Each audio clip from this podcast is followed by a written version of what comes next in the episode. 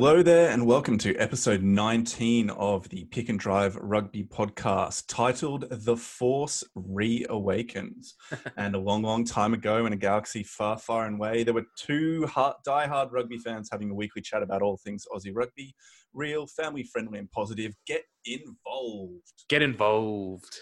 So, I'm Ando. That's Mitch. Mitch, how's your week been?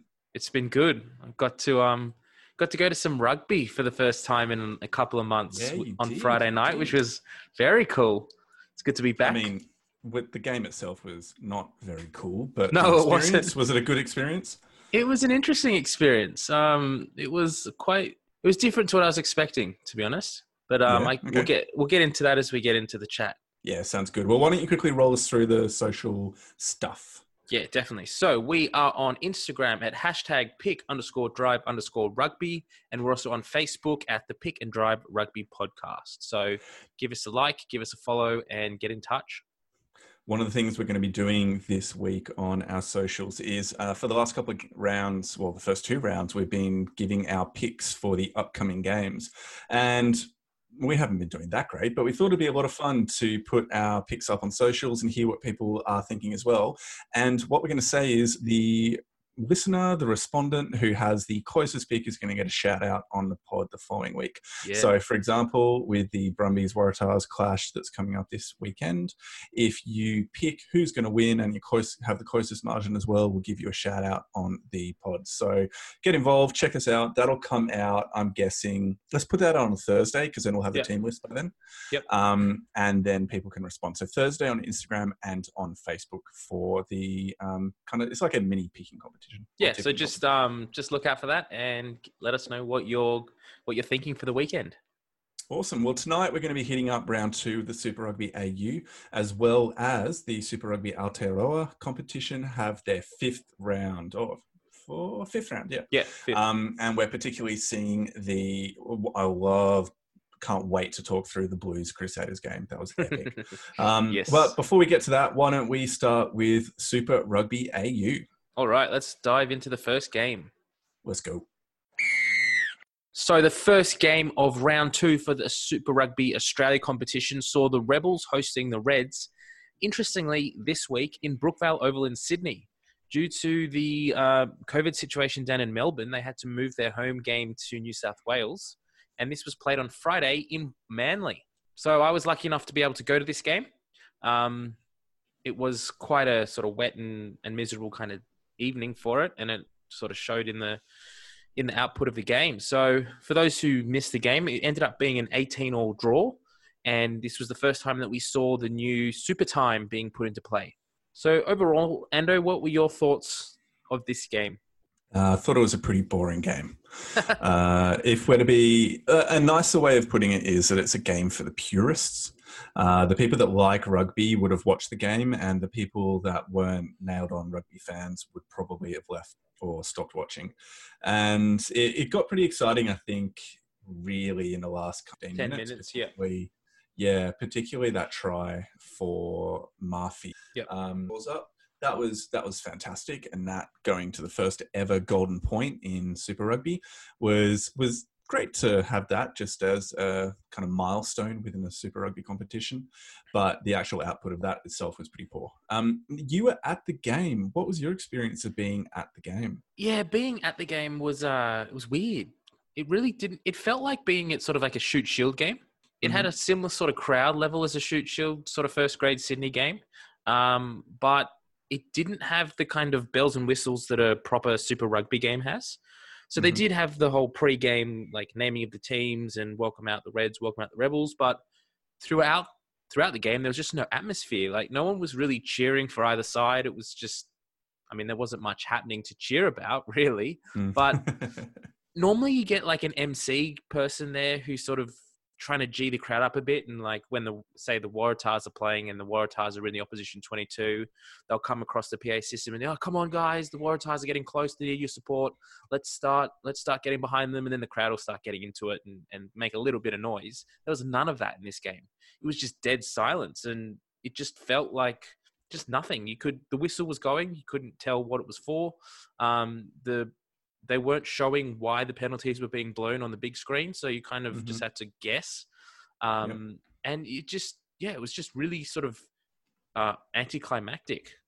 Yeah, and I just wonder if uh, some of the skeleton crew that seems to be in place is just the result of a trying to limit the numbers of staff involved in the broadcasting and Mm. the running, um, but b the lack of money that's available for this competition means they just can't afford to have the people on in those different roles that they had previously. I don't know if that second one is a case, Well, um, I but I, mean, think the I was thinking about it. I was there, and I was like, if it was technically a Rebels home game, Mm. and I did think there was probably more supporters in the in the stands wearing sort of red or Reds gear. So it, Yeah. in some ways, it felt like a Reds home game. It didn't. You Yeah. wouldn't say it felt like either team was the home team. But Yep. if someone came across and said, "Okay, let's start cheering for the Rebels. They're getting close now," there'd be no one coming, no one sort of making any noise. So I can understand why it didn't happen, but it just felt really weird.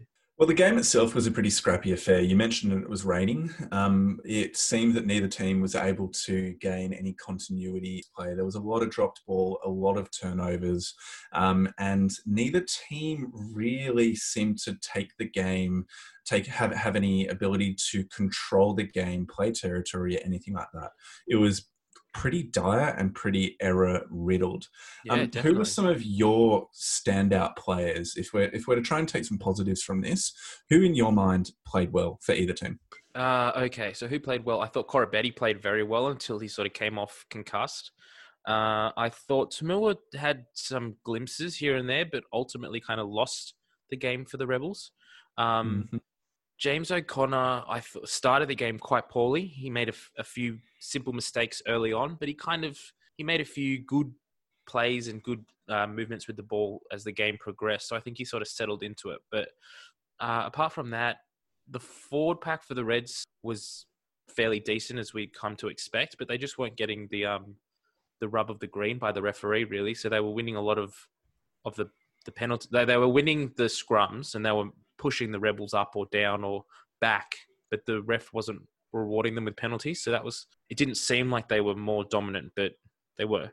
Um, but yeah, apart from that, no. Billy Meakes scored a pretty interesting try. I thought he he did well Mhm, Yep. to get that, but I wouldn't say he was good uh, outside of that.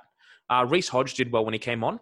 He started to sort Yep. of straighten the attack Yep. up and started to lead the, the back line around. I was wondering why he wasn't playing. I did text you this um, as the game was on, if they had said any reason why he wasn't starting.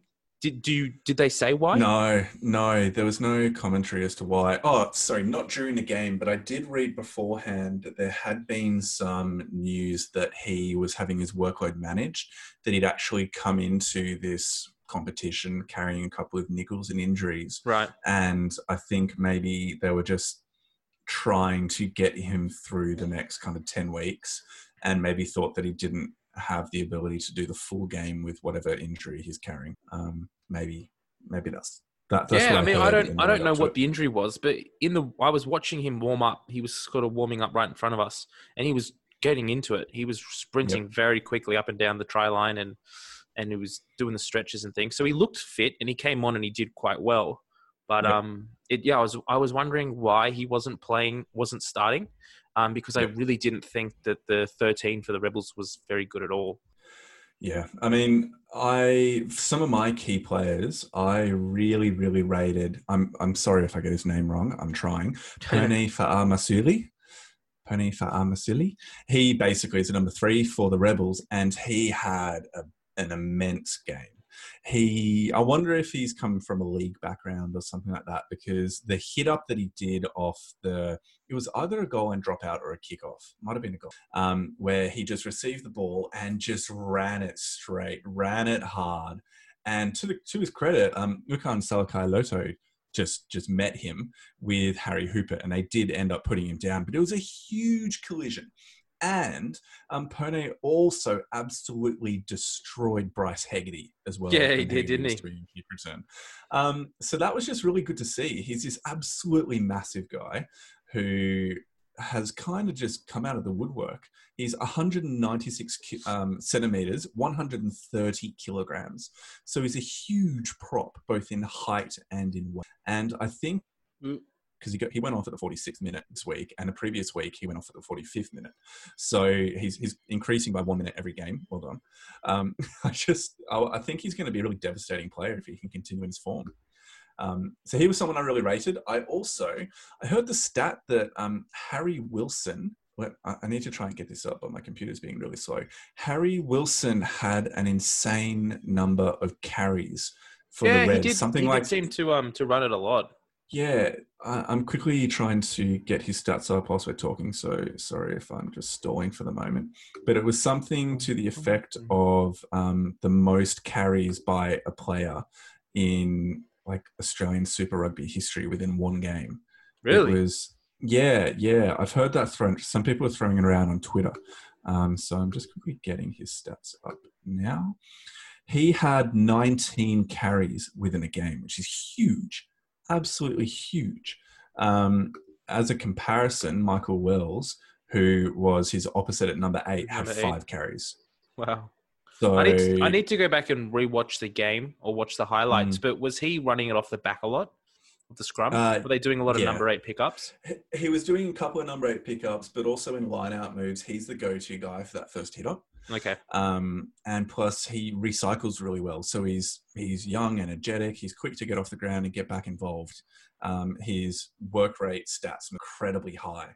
Um, so there's very little dead time. We're just struggling. So Mm. um, he also had 16 tackles and only missed missed two. So it was Yeah, like he's we've we've pinned him before, but he's he's really Mm. pushing for that gold jersey um, this year, if not like next year, definitely. If he doesn't make it this year, but if he doesn't make it this year, you'd be really scratching your head as to who who would be. well, over him. Naisarani, but he's But he, obviously out injured. He's injured. So yeah, he's been playing. I don't even think is Izzy Naisarani's making those kind of numbers. So No, not at the moment. But then Yeah. again, I mean that part of those numbers are that the Reds just don't have the biggest forward pack in the world. No, Um, so both Fraser McReight and William Wright aren't really guys you'd expect to be trucking it up. Um, Yeah, but surely Tupou's weight- is pretty big. surely Tupou's yeah. weight carries the the weight of the scrum up a bit. Yeah. So yeah, look, uh, it'll be an interesting one for later in the season to see. I just hope Naisarani gets back in because he was playing really well. Yeah, he was. Um, and so I hope that whatever injury concern he has kind of sorts itself out. But I need to have a chat about my boy, JOC, Jock, James O'Connor. Um, Jockey boy. I I have this little fanboy crush on him. Ah, Um, just because, much like Ryan Wanigan, um, just because I love this redemption story that he's gone through over the last couple of years of how he was this bad boy. He spent some time off in the wilderness, um, playing over in England to try and give himself some time and headspace. He's had this kind of personal restoration through a lot of the self help stuff Yeah. through Save Yeah. Your World. Um, there, there's this whole narrative behind it that I just love. And then when he sliced that kick in the first couple of minutes, that clearance kick, and it just went about 15 meters sideways, um, I was feeling for him. And then when he gave away that intercept try to Billy Meakes, I was just head in my hands going, Ah. no, James, what have you done? It was so bad for him. But then he was the one who sparked the attacking uh, play that Chris Feauai-Sautia got the offload to to Yeah. Murphy for the final try in the 74th minute to and he and also then was the, the um, conversion. he was also, if you take it back to the first or earlier in the second half, he was the one that threw that pass out to um, Filipo Daugunu to score that try. Daugunu, Yep. sorry, to um, Yep. score that try, even though it was forward. yeah, uh, sure, yeah. No, no, no. We were we were talking about this. we were talking about this. I do need to bring this up. I was at the game. I was going for a beer at the time, and I was standing on the sideline, right in line with James O'Connor as he threw that pass, and it's drifted so far forward. And Ando, out of the I hands. texted Ando. Uh, yeah, oh, yeah, yeah, yeah, yeah. and and um, Ando's excuse is that it's come out of his hands backwards. But I've watched the replay, and it didn't come out of his hands backwards. It's come out of his hands forward. So wrong call. Look, I humbly disagree with you, and in no way, shape, or form is my fanboying of James O'Connor at all influencing my opinion on this. But what about his what about his aimless kicks? Yeah, I think that He was. did in the Yeah, first half. yeah, He did about four or five, just little grubber kicks to no one. Yep. And he got blocked by the the player coming in to tackle him, and he either had someone just on his hip who didn't run for it, and it just ended up being this loss of possession. This aimless kick away. It didn't make any Yeah. sense as to why he was doing it. There must have been some game plan because he's smart enough that he's playing a particular way for a reason, and you just wonder if a he's not executing, or b the team isn't the rest of the team isn't uh, ex- executing their role within the game plan as Yeah. well. Because like he's he's an experienced player, he knows what he's doing. He wouldn't be doing something repeatedly dumb like that if there wasn't a reason for it. Well, it really just seems Oh. like a bit of a clutch, a clutch play. Like we're we're under the Mhm. pump. I've looked up. There's the number eight's running at me, or the you know a big Yep. prop. I'm just gonna kick it. Yep. I don't want to get hit. I don't know. That's what it seemed like. But um, Well, mate, should we shift on to the golden Well, time? yes, that's what I was gonna say. Let- What did you think? This was our first experience in Super Rugby history of Golden Point. Now it's been introduced in the Aotearoa competition, but we haven't actually seen it yet. So Australia is the first country in the world to have an extra, like a golden point, in a, a professional rugby competition. What were your thoughts on this? Um, I thought it was professional keeping back or kicking backs. Yeah. Forcing backs. That's right. So basically, it was. Uh, I don't have the stats here in front of me, and I mean, partly people don't care, but basic there was some insane number of kicks. there was something like period. 39 kicks in that 10 minute yeah, period. I, I was thinking 34. So it's, it's within the 30s Yeah. that there was just a stupid number of kicks because neither team wanted to play it within their kind of like within 40 meters of their try line in case they gave away a penalty. And that could then be the conversion. And so I just wonder if, well, so my question for you is how do you then improve Golden Point? Because realistically, scrums wasted time and Yeah. the majority of it was just Okay. so, So, how, I, how do you, how would I you mean, improve? it? improving this sort of golden point situation and uh, another point that I want to make about this game in general is, and I think I'll go to that point first before we talk about how to improve it because they tie in together. But I thought Mm-hmm. both teams managed their games horrendously. So if Yeah, you watch, yeah. if we we will shift to the New Zealand's the New Zealand comp later on in the pod, but just watching the Crusaders and the Blues play, every time the team had the either team had the ball, they had some form of direction. They knew what they were doing. They knew that they were going something was going to happen with that possession. This both of these teams in this game were just lost, it seemed like. Yep. So there was a number of times where either team had the opportunity to win the game essentially, and they didn't do it. And they made the wrong decision. So in the 78th minute, Matt Toomua has the ball. He's probably in the just beyond the 10 meters of in his half. So they've got possession. They're not that much under the pump, but there's two minutes left on the clock. A smart rugby team would just hold that possession and try and just get it probably over halfway for two minutes, just pick and drive it up, and then kick it out and win the game. You're ahead by seven points. Instead, he kicks pe- possession away, just this aimless kick, no chases, straight down um, James O'Connor's throat, who then, I think it was James O'Connor, maybe it went to um, Yep. No, it's James. it went okay. So James O'Connor gets it, throws it wide, makes this break, and then the Reds score off it and lock the game up. Now, Yep. if he didn't take that kick, they win the game. If he did, Mhm. if he kicked over James O'Connor's head to make it go long, they win the game because then they're playing. The Reds have a, a line out essentially down in their their half in the twenty-two. They're probably not going to score from there. So that is just a situation where they've made the wrong choice and they've thrown the game away. The second thing I would say is in that golden point time, just before the half time of the golden point, the Reds had a penalty on halfway and they chose to take a shot at goal.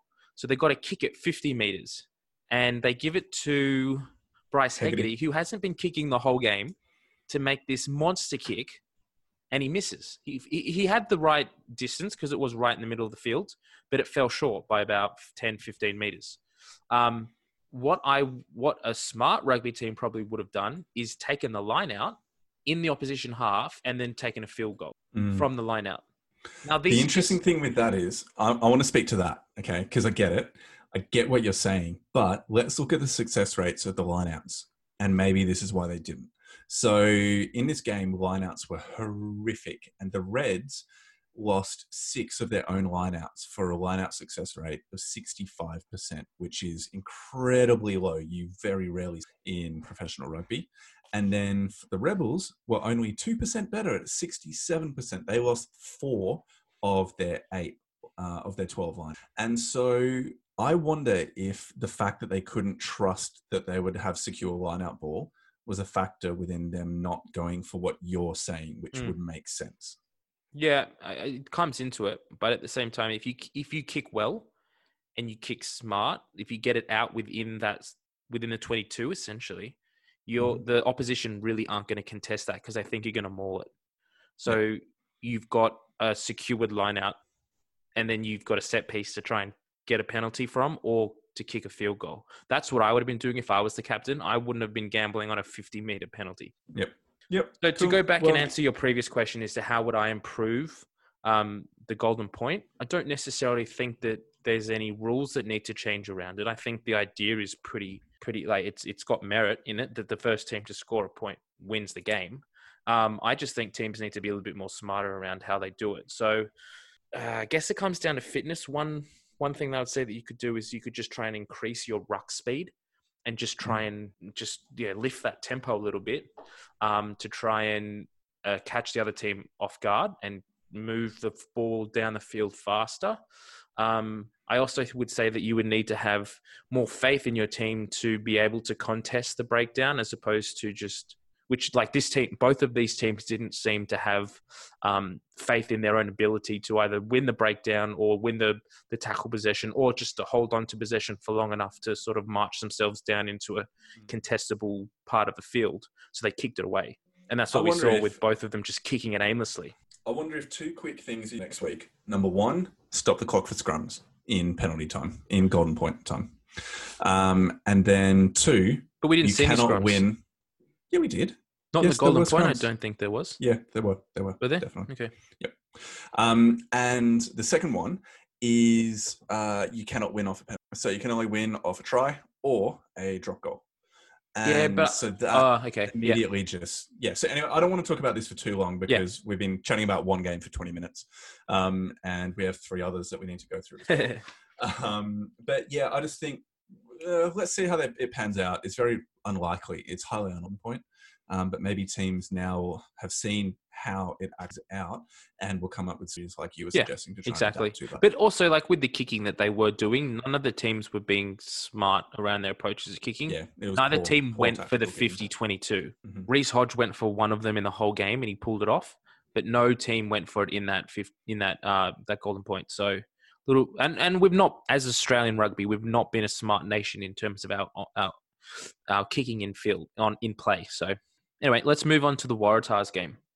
I love it. So, Mitch, we were around at your place watching this game, and it was exciting to be able Oh, to get together, wear our Waratahs jerseys, wear our Waratahs gear, and to cheer it on. Now, if you don't mind, I just want to take a moment to quickly shout out a, uh, a loyal listener.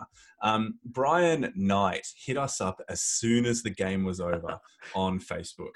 And I quote, Boys, don't you dare talk up a good Tars win.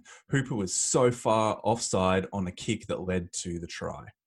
Um, look, look, Brian. Firstly, thank you so much for getting in touch. We had a nice chat afterward, um, and so shout out to him. But he lives Uh, out in the west, so that's why he's going for the Western Force. So True, very cool. true. So one of the things I just wanted to quickly say is number one, I'm not entirely sure if Hooper was onside. Watch it back again. Sorry, was offside. I'm pretty sure he was in line. Oh And then number yeah, I think. Yep. Go. Uh, either way, but then number two, it went out for a 50-22 s- and he'd had no impact on the play. Yes. So even if he was like a meter offside, who cares? It doesn't impact the play at all. Yes, so I, I would So- probably say Hooper might have been offside because it did look like he was in front of Carmichael Hunt, um, and he was calling for the kick downfield, but he didn't have any impact on the play. And the ball and Carmichael Hunt was going for the 50-22. He wasn't going for the kick to, to Hooper, so it really was immaterial. Um, either way, thanks for getting in touch, Brian. And if anybody does want to hit us up, please um, just just send us a message on Facebook or on Instagram. We reply pretty quickly, and we love to have a chat with our listeners. Um, so, what did you think about?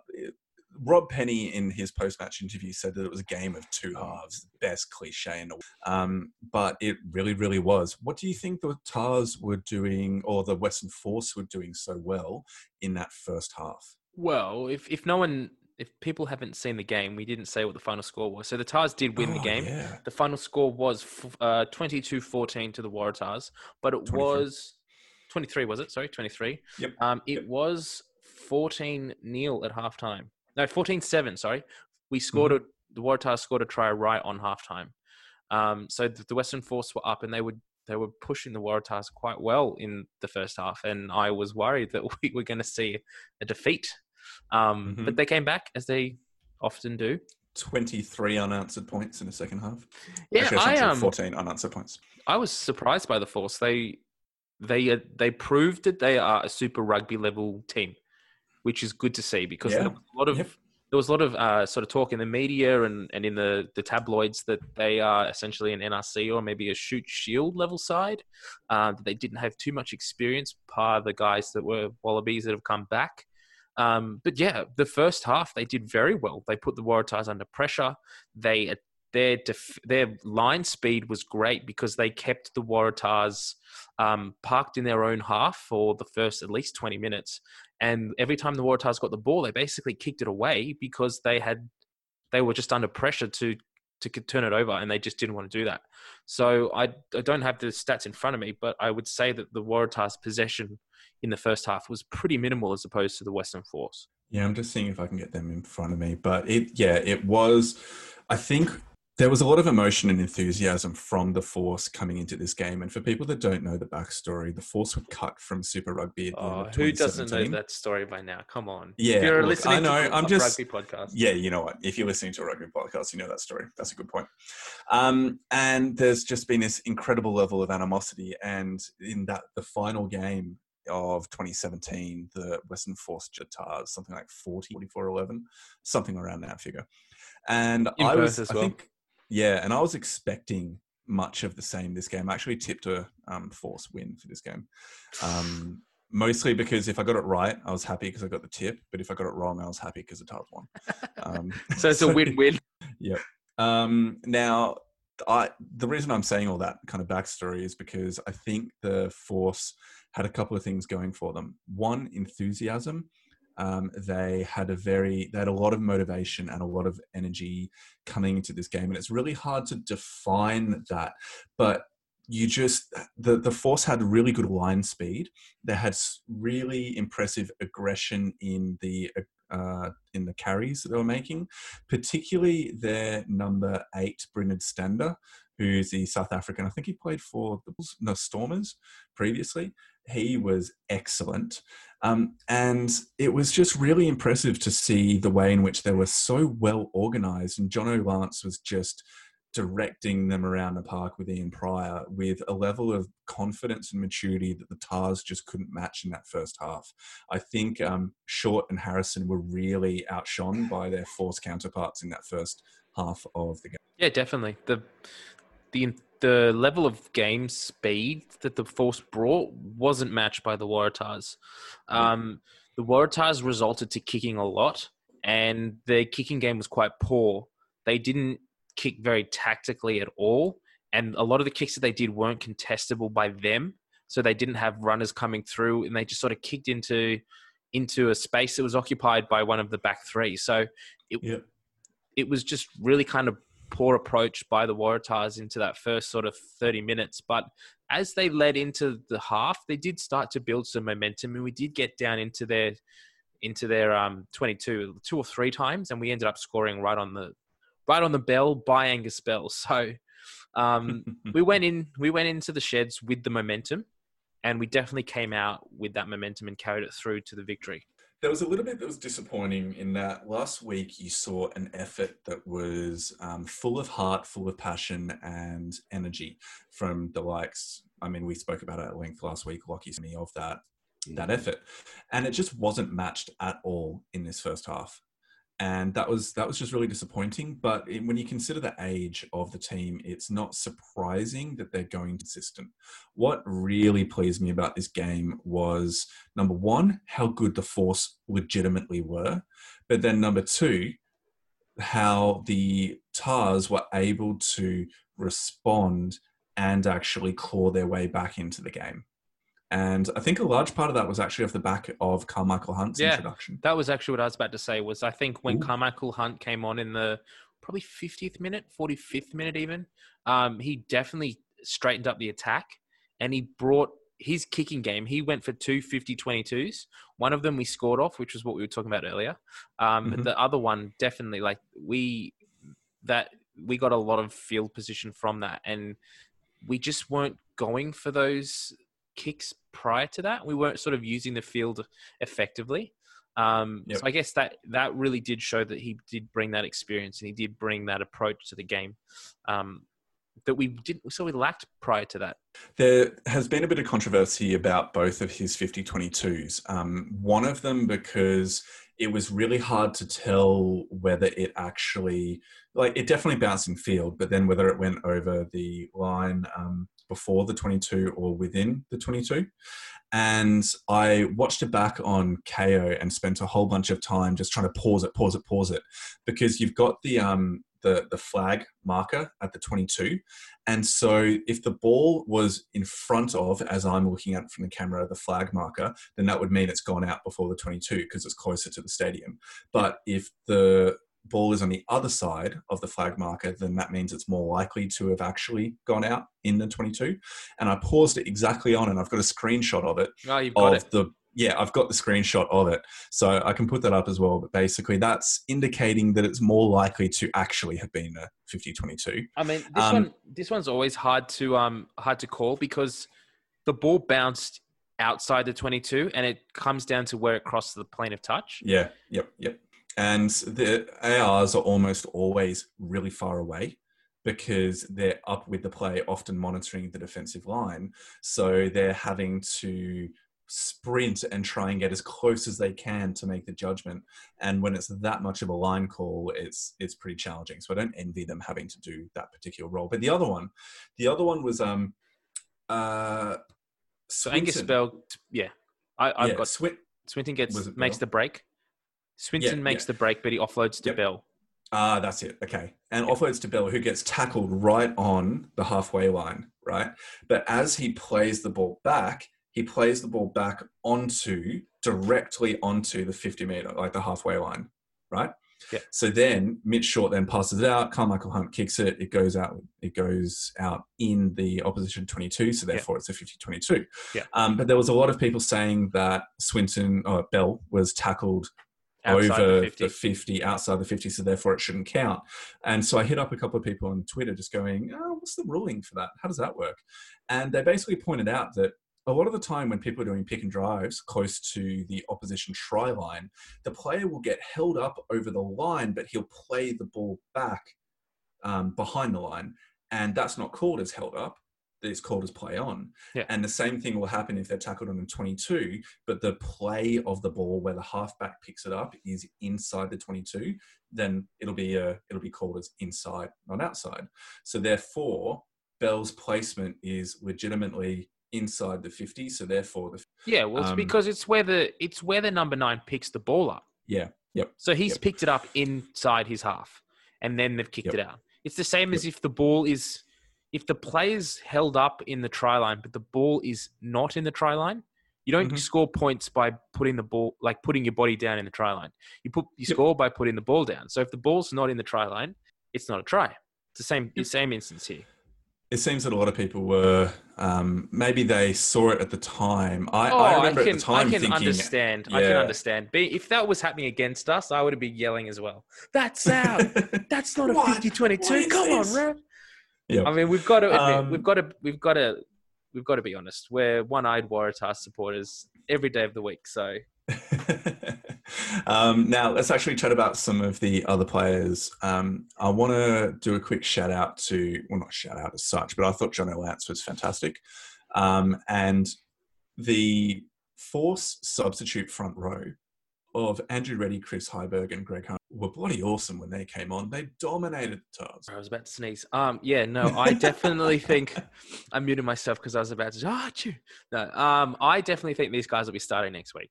So they came on all three at the same time. They replaced their front row, and the first scrum they had, they won a penalty. I don't Mhm. think the war uh, this, the force had won a scrum penalty up until that point.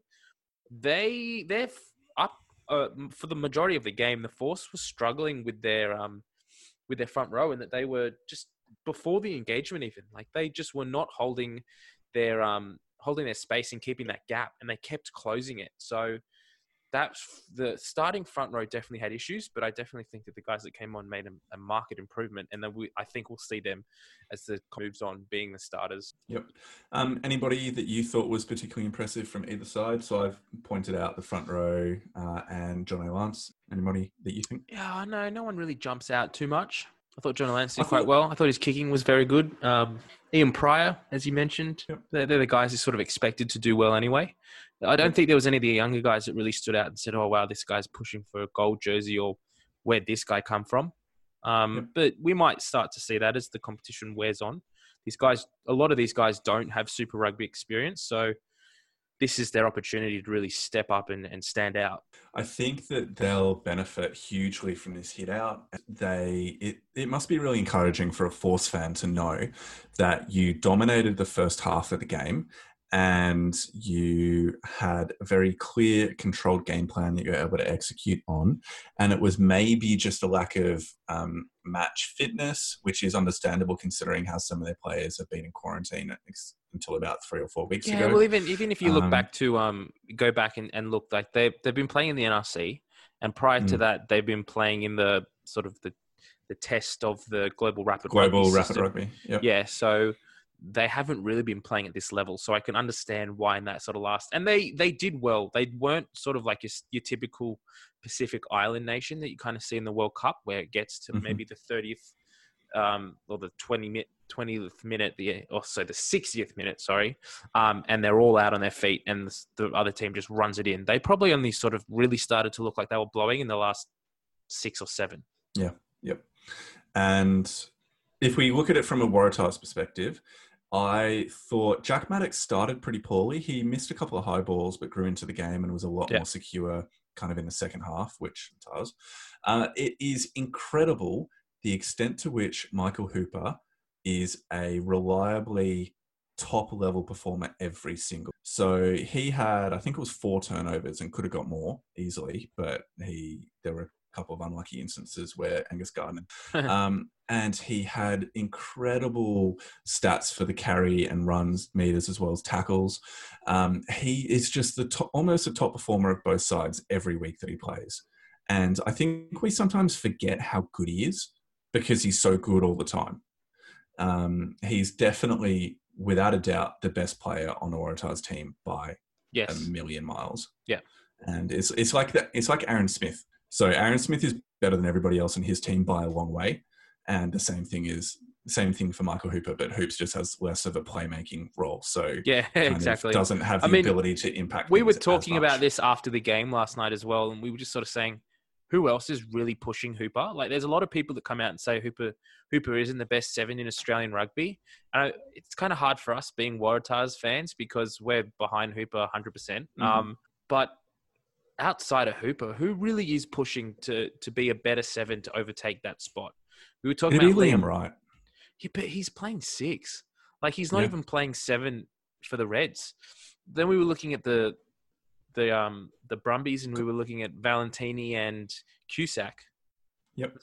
And I wouldn't yeah, say either of those. Uh, yeah, I wouldn't say either of those guys are pushing Hooper for a to be the starting seven for the the Wallabies. Yeah, and like Richard Hardwick is playing pretty well for the Rebels, but not well enough to be ousting Michael Hooper. Like exactly. he's, he's, not a bad player, but he's not better than Hooper. And so everybody that says like this, this is a really easy way to filter people in common. So if you're talking about rugby, you're talking about the Tars, and you go, oh, if, if they say Hooper is useless because he just swans out on the wing, he just stands out on the wing and makes easy meters. they meters, just then you can immediately you immediately dismiss their opinion. Yeah, because you know they don't act, they don't get um, it, or they're not. They don't understand either properly. Yeah. Um, anyway, that's enough about that. I also just wanted to say I thought Ned, Ned Hanigan wasn't that strong. Um, Yep. I think we're we're having issues with our locking combination from a grunt point of view. Um, Rob Simmons, we had a bloody good line out. I think our line out stats were something like 91, 92%. And um, that's, that rate. comes down to Rob Simmons. It really yeah, does. Yeah, definitely. Um, but it's also help, really helpful having Will Harris can jump in a line out, so can Swinton, Simmons, and Hanigan. So we have four legitimate line out um, when our kind of starting team is on the park. So that's really helpful. But what we gain in line out success is highly diminished because Hanigan just doesn't hasn't yet seemingly adjusted to being a lock because he's played a lot of six in his career. Yeah. Um, and, An. Swinton didn't have a particularly strong game yet, and he's not an eight. And then Will ha- Will Harris is he's trying, uh, but he's still young. He's like twenty. And so he just hasn't really solidified yet as a strong ball carrier. So really, it's down to what the front row and Michael Hooper to be doing the carries. And there's And only Rob so much that those four guys. Yeah, Simmons tries. They truck it up. Don't get me wrong. They're putting in effort, but the ability to like get their shoulders through that initial tackle or to have meters after contact is Yeah. very minimal. Yeah. And that's what you're expecting. Like you look at any of the um, New Zealand teams, like Patrick Tuipulotu for the Blues, Yeah. is Tuipulotu for the Blues is just incredible with the way he makes meters after contact. The legs just keep on pumping. Same with like Akira Ioane. Um, you just don't see that with any of the Waratahs players. And some of that's due to age, and some of it, I think they just don't have the right people in the right positions. Cool. No, I agree. But we've talked about this for a while now, so let's move on. Now, before we jump in, close this segment off and jump into the New Zealand side of things, let's um let's look to next week. And one thing I do want to just briefly uh, kind of mention again as Waratahs fans is we might see the Waratahs playing at home for the for the next probably four or five games, which is quite Mm. interesting. So this week we play the Brumbies in in uh, in Sydney at ANZ Stadium. Next there. week, hopefully, yeah. Next week we're playing the Rebels. Now this is meant to be in Melbourne, but the way things are currently going, I just don't see that happening. So there's It's not going to happen. Yeah, it's not going to happen. So the talk is that they're going to swap that round, and that the Waratahs will host this as their home game, and the Rebels will, and they'll just swap. So when we're due to play them again later in the year, they'll play at home. Um, the week after that, we have a bye. Then we play round six in Sydney against the Reds.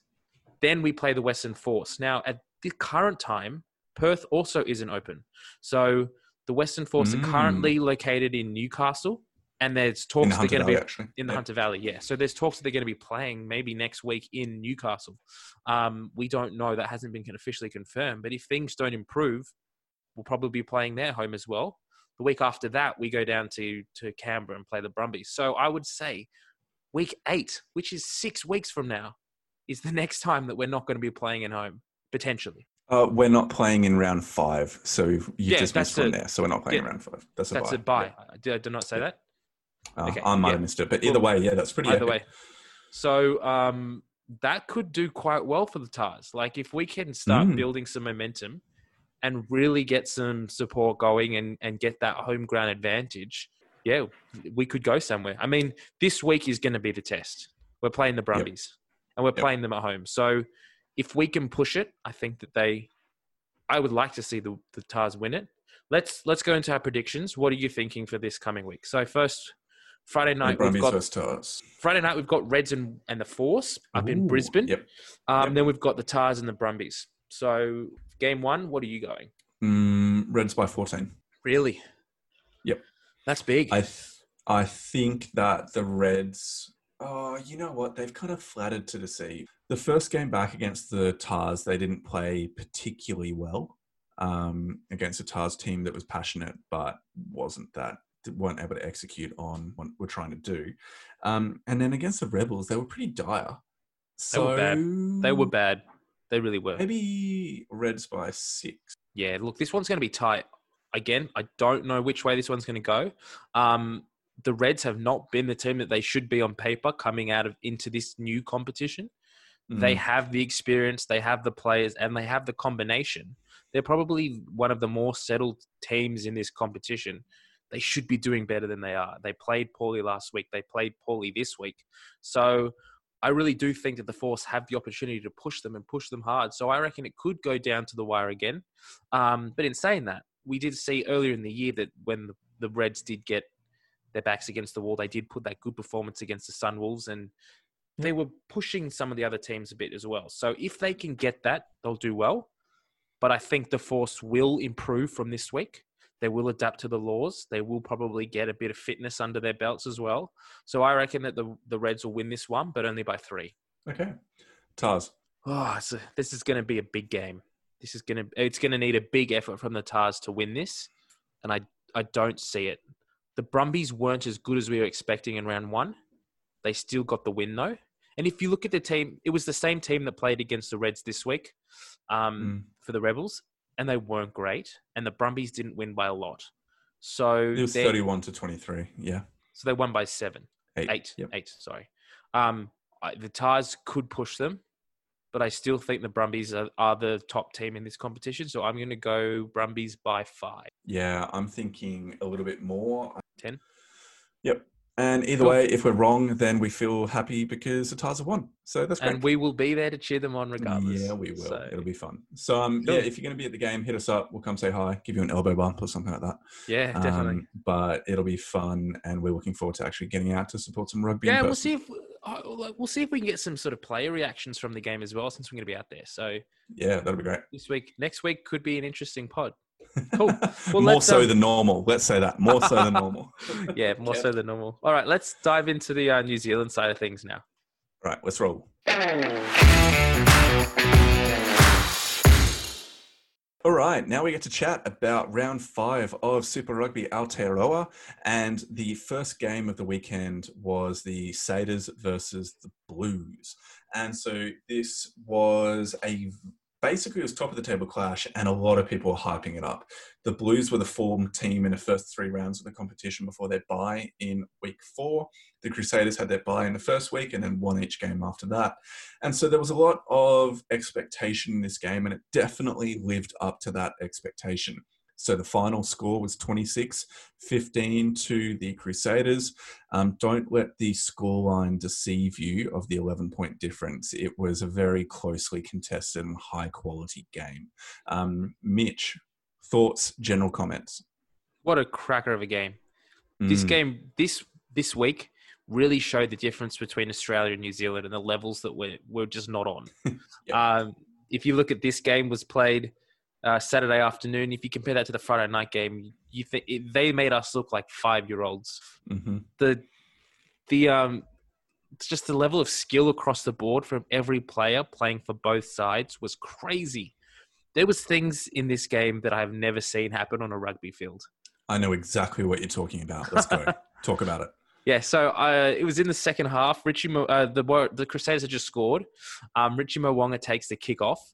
He kicks it short. It basically grubbers to the twenty-two uh, to the 10, uh, five meter line, uh, ten meter line. you Anyway, whatever it is. Um, runs himself, picks it up just as it gets there, and then spins and evades the first tackler, and then he's off and makes a break. And he gets caught in the twenty-two. So from their That's own insane. kickoff, he regains his own kick and gets tackled in the twenty-two.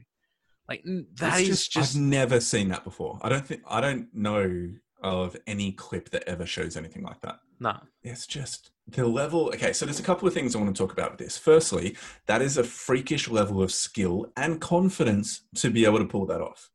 Okay, so huge plaudits to Richard Mo'unga for being able to do that. Secondly, he is a finely chiseled man who has excellent facial hair and has this definition on his on his facial hair that I just don't know how he achieves it. So I just want to do a shout out to whoever his barber is, are doing a bloody good job. Keep it Uh, up. So these are Well the impo- important topics, important topics here on Pick and Drive Rugby. Yeah. Um, but Rob Penney actually spoke to what you were saying at the start about the difference between the quality of the New Zealand comp and the Australian comp. And the reporter in a post match interview asked him something about the difference in quality.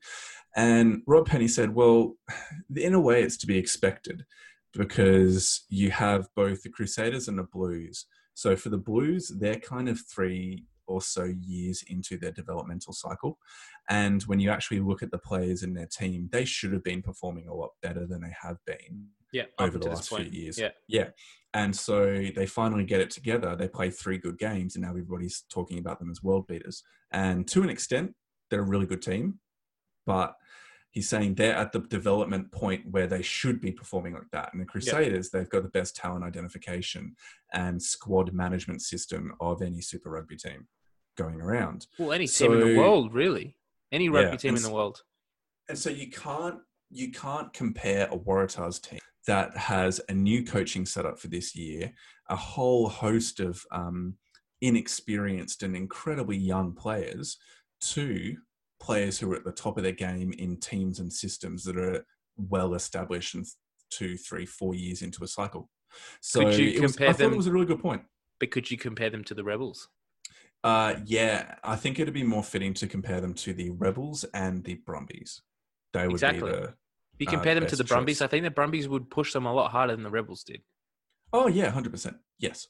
so Um, if you, but if that's the other thing. If you the compared them to the game on Friday night, where the Rebels were playing, a lot of drop ball, the the scrums were pretty poor. The lineouts were Mhm. atrocious. Like they're in a similar basket to the Reds and the Crusade, uh, the Rebels, the Crusaders and the Blues.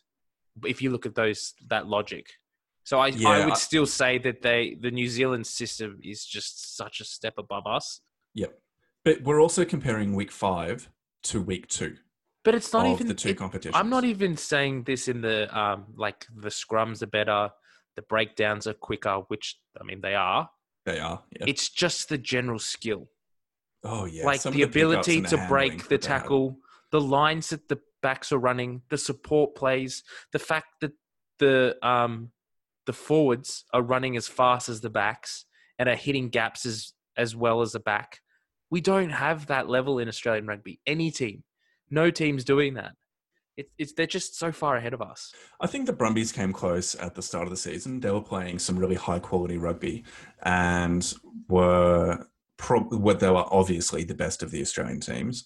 Um, but I I do agree with you in your general point that New Zealand competition is showing how at this point their systems are enabling them to produce higher quality rugby, and I think that's partly because we've we don't have the systems that can cope with the huge player drain that we've also had over the last since since the end of the World Cup. If you think about who left after the World Cup, they are like a huge core of the Wallaby squad, and Yeah, you know, definitely. we just don't have the capacity to respond or cope with that like the Yeah, like we've lost a lot of talent, but I would, I, I'm just, I'm marveling at their basic skill level. yeah. I don't think Yep. a, a basic Australian rugby player has the skills of a basic New Zealand rugby player.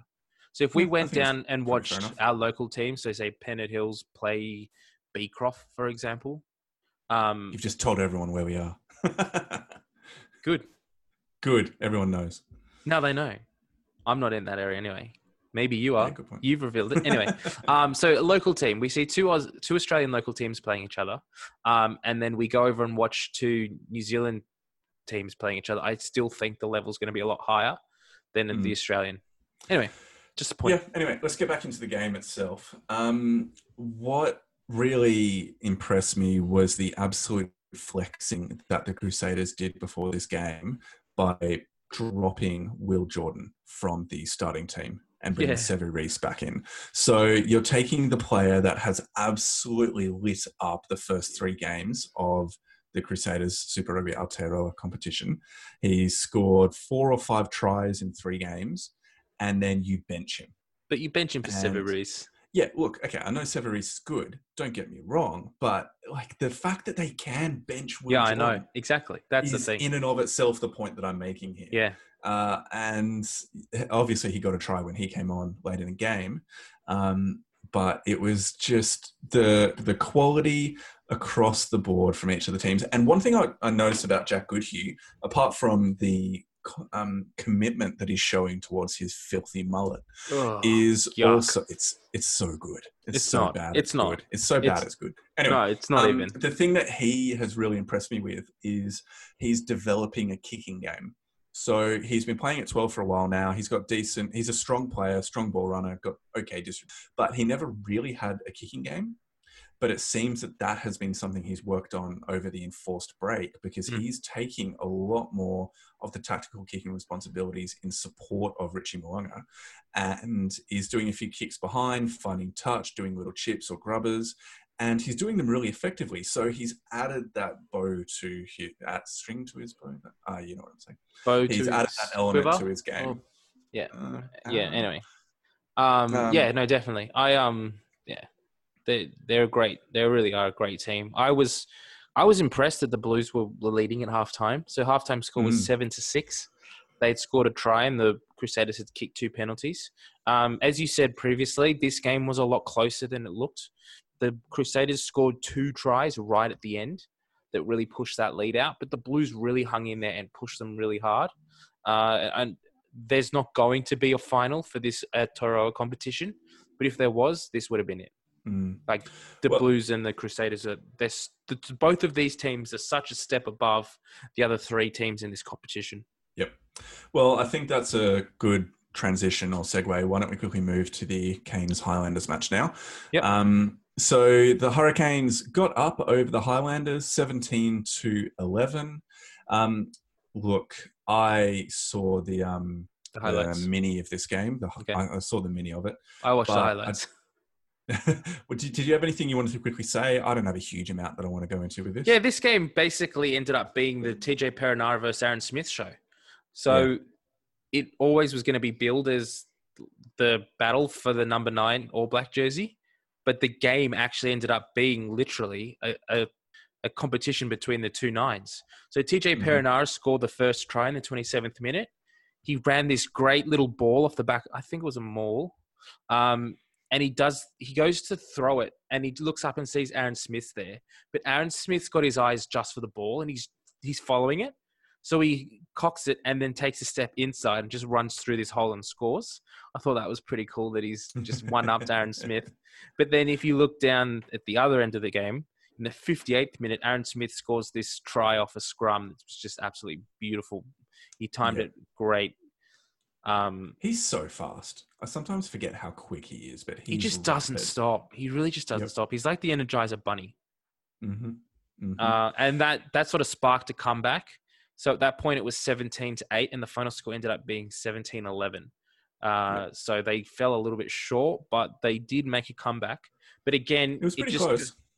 it goes to show that Aaron Smith really is the only one of sort of, I hate to say this, but quality in that Highlander side. And they really just Oh. sort of, Oh, Ash Dixon as well. I'd throw in Ash Dixon into that. And Ash Dixon, Shannon Frizzell, and Aaron Smith are like the top. Yeah, Ash um, Dixon's like, from a playmaking playmaking point of view. obviously, yeah, I mean, only- he's he's getting older. He's getting on now, though. Like, I don't think he'd be pushing for higher honors. Um, anyway, yeah, but yeah, they they're just not they're not matching it, unfortunately, and they really are in this um, sort of rebuilding phase. They've got um, Milner Skudder on the bench. They're hoping to bring him back soon, and I think the the faster they can get him back playing, the better they'll go. Um, Jordie Barrett did quite well in this game as well. We're sort of come to expect from him being a Barrett. So, yeah, I think the the final score was what we kind of expected. I didn't think that the Highlanders were going to win away. Um, probably thought it, from what it looked like, it looked like it could have been a lot more by the Canes, but um, yeah, the Crusaders came back, and so yeah, good victory for them. Yep. And the only thing I'll say is that there there were just some offloads in what what I saw that were just absolutely incredible, like round the back plays to a player looping close to the sideline. Um, so like the winger cuts inside, then out of his right hand passes it behind his back to the number eight that's looped around to around him. And it's just little interplays like that that speak to what you were saying earlier about the skill and the ability of New Zealand players to just execute under pressure Yeah. um, which you just don't see as often in the Australian competition. You sometimes do, but nowhere near with the But same level of confidence and flair. And it's only Yeah. like it's only simple things like the try that the Brumbies scored last week off that Yeah. maul, where they've thrown the ball inside. Like that happens maybe once every three weeks, whereas this Yep. is happening two or three times a game in New Mm. Zealand. But Mm. yeah, it makes you worry for the Bledisloe games that will hopefully be happening later in the year, doesn't it? yeah, I don't. Well, yeah. Let's let's We'll- see we'll how we go. Let's see. Hopefully, in week five or six of our AU competition, that the levels increased a little bit. Otherwise, Yep. um, we might start um, yeah, calling it in. Yep, No, we, we, we can't make it. Sorry, we can't make that one. Uh, Melbourne's got too many cases. We can't play. Yep. Well, mate, why don't we wrap it up there? I think. Well, let's just look at next week. So ra- next week for New Oh, Zealand of is course. round six. Uh, Yep. First game we have the Canes hosting the Blues Mm-hmm. in Wellington, and then we have the um, sort of fight for the wooden spoon. The Chiefs hosting the Highlanders. So who are you going to go with in the first game? Uh, who was that? Canes, Canes and and Blues. Blues. Blues. Give me the Yeah. Blues. Um, I don't think many? they were. Uh, not much. Let's go. Let's go ten. I know it sounds like a lot, but it's not that much. Um, ten. Canes by ten. What I'm going to go with the Blues as well. I'm Sorry, say, I sent Blues by ten. uh, I- yeah, I thought you were going for the, the Blues. Yep, Um, yep, I'm yep. going for the Blues as well. Blues by 14. Okay, cool. And for the second game, Uh, I'm going to go with. So this is the first time. This is the first time we're getting a, a repeat. So the round one was Highlanders and Chiefs down in Dunedin. Now we're getting the Mhm. Chiefs and Highlanders. I'm going to say that the look. Uh, I think the Chiefs probably need a win. They're due for a win. Um, Yep. They're playing at home. They've just come off a bye. I'm going to go with the Chiefs. yeah. Look, um, Chiefs by three. I haven't been I haven't been following them as closely now that Australian comp is back on. So I will probably go. The Chiefs are in my mind. ah, yeah, a part of me wants to pick the Chiefs because they haven't won yet, and they actually are a pretty decent side. But they like on paper, played- they've got on they've paper got- they're a fantastic side, but they haven't played that well in the opening game. So I reckon the Chiefs are going to lose by about six. so the Highlanders will win by six. You? Yeah, Highlanders up by six. Yep. Okay. Cool. All right. Well, mate, why don't we finish it up there? Um, and firstly, anybody that's got to this final uh, moment of the pod, thank you. Thank you for listening. Thank you sticking with us. Um, we're really excited to get back next week and chat about the next round. And don't forget to wait for our picks, our um, predictions they'll be going up out on, social Thursday. media. Yep. Yep. So we put them up on Thursday, and we'd love to hear your responses. Anybody that gets in touch with us and is the closest to correct will get a shout out on the pod next week.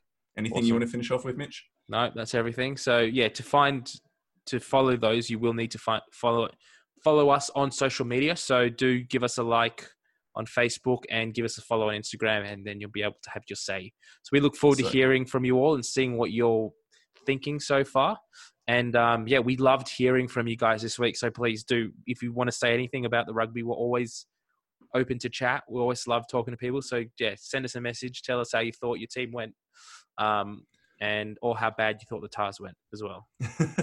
All right. So get involved. Thank. Have a great week. We'll catch you later. Sounds good. See you, everyone.